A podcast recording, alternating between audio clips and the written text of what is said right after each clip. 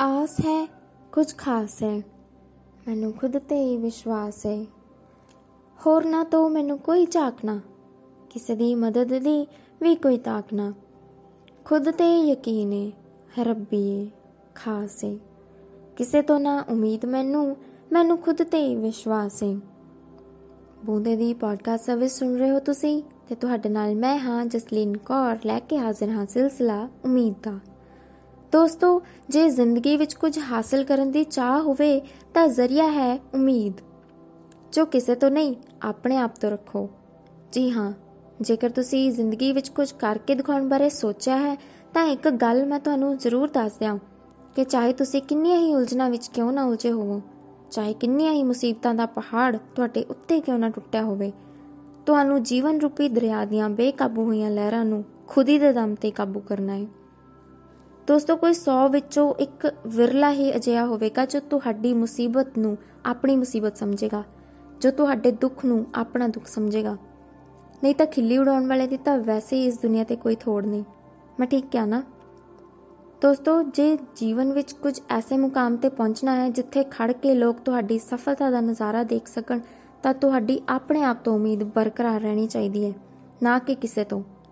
ਅੰਗਰੇਜ਼ੀ ਵਿੱਚ ਕਹਿੰਦੇ ਨੇ ਕਿ your actions speak your success story ਜੀ ਹਾਂ, ਤੁਹਾਡੀ ਸਫਲਤਾ ਦੀ ਕਹਾਣੀ ਬਿਆਨ ਕਰੇਗੀ ਤੁਹਾਡੀ ਮਿਹਨਤ, ਜੋ ਤੁਸੀਂ ਇਕੱਲੇ ਹੀ ਕਰਨੀ ਹੈ, ਤੇ ਜਵਾਬ ਦੇਣਾ ਹੈ ਉਹਨਾਂ ਨੂੰ, ਜੋ ਕਹਿੰਦੇ ਨੇ, ਤੂੰ ਤਾਂ ਰਹਿ ਨਹੀਂ ਦੇ, ਤੈਥੋਂ ਕੁਝ ਨਹੀਂ ਹੋਣਾ।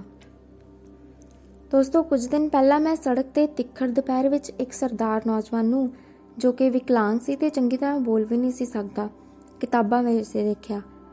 ਪੁੱਛਣ ਤੇ ਪਤਾ ਲੱਗਾ ਕਿ ਉਸਦੇ ਘਰ ਵਿੱਚ ਕਮਾਉਣ ਵਾਲਾ ਕੋਈ ਨਹੀਂ ਸੀ। ਇਸ ਲਈ ਉਹ ਟ੍ਰੈਫਿਕ ਲਾਈਟਸ ਤੇ ਕਿਤਾਬਾਂ ਵਿੱਚ ਕੇ ਆਪਣੀ ਰੋਜ਼ੀ ਰੋਟੀ ਚਲਾ ਰਿਹਾ ਹੈ। ਮੈਂ ਮੰਗ ਕੇ ਖਾਣ ਵਿੱਚ ਯਕੀਨ ਨਹੀਂ ਰੱਖਦਾ। ਸਰਦਾਰ ਹਾਂ, ਸਰਦਾਰੀ ਨੂੰ ਲਾਜ ਨਹੀਂ ਲਾਉਣਾ ਚਾਹੁੰਦਾ। ਉਹਦੇ ਇਨ੍ਹਾਂ ਸ਼ਬਦਾਂ ਨੇ ਮੇਰੀਆਂ ਅੱਖਾਂ ਨਮ ਕਰ ਦਿੱਤੀਆਂ।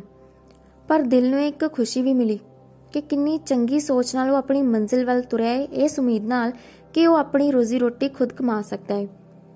ਹਿੰਮਤ ਤੇ ਹੌਸਲੇ ਦੀ ਉਂਗਲ ਫੜ ਕੇ ਹੀ ਉਹ ਉਮੀਦ ਨਾਲ ਉਸੇ ਦਿਨ ਮੰਜ਼ਿਲ ਦੇ ਰਾਹੀਂ ਤੁਰਿਆ ਸੀ, ਜਿਸ ਦਿਨ ਹੋਰਾਂ ਨੇ ਉਹਨਾਂ ਦਾ ਸਾਥ ਛੱਡਿਆ ਸੀ। ਇਸ ਲਈ ਉਹਨੂੰ ਖੁਦ ਤੇ ਯਕੀਨ ਹੈ ਤੇ ਖੁਦ ਤੋਂ ਹੀ ਉਮੀਦ ਹੈ। ਜੀ ਹਾਂ ਦੋਸਤੋ, ਉਮੀਦ ਆਪਣੇ ਆਪ ਤੋਂ ਰੱਖੋ ਨਾ ਕਿ ਸਾਰਿਆਂ ਤੋਂ, ਕਿਉਂਕਿ ਦੂਸਰਿਆਂ ਤੋਂ ਉਮੀਦਾਂ ਰੱਖ ਕੇ ਅਸੀਂ ਸਿਵਾਏ ਤਕਲੀਫ ਤੇ ਕੁਝ ਹੋਰ ਨਹੀਂ ਹਾਸਲ ਕਰ ਪਾਵਾਂਗੇ।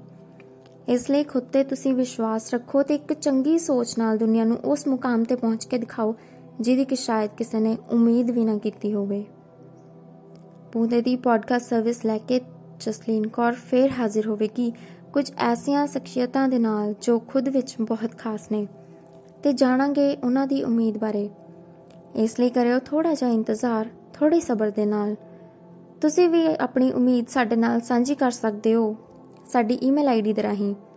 ਸਾਡੀ ਈਮੇਲ ਆਈਡੀ ਹੈ boonde.podcast@gmail.com b o o n d e i n .podcast@gmail.com ਬੂੰਦੇ ਦੀ ਪੋਡਕਾਸਟ ਸਰਵਿਸ ਸੁਣਨ ਲਈ ਡਾਊਨਲੋਡ ਕਰੋ Spotify ਤੁਸੀਂ ਸਾਡੇ ਇੰਸਟਾਗ੍ਰam ਪੇਜ ਬੂੰਦੇ ਪੋਡਕਾਸਟ ਨੂੰ ਵੀ ਫੋਲੋ ਕਰ ਸਕਦੇ ਹੋ।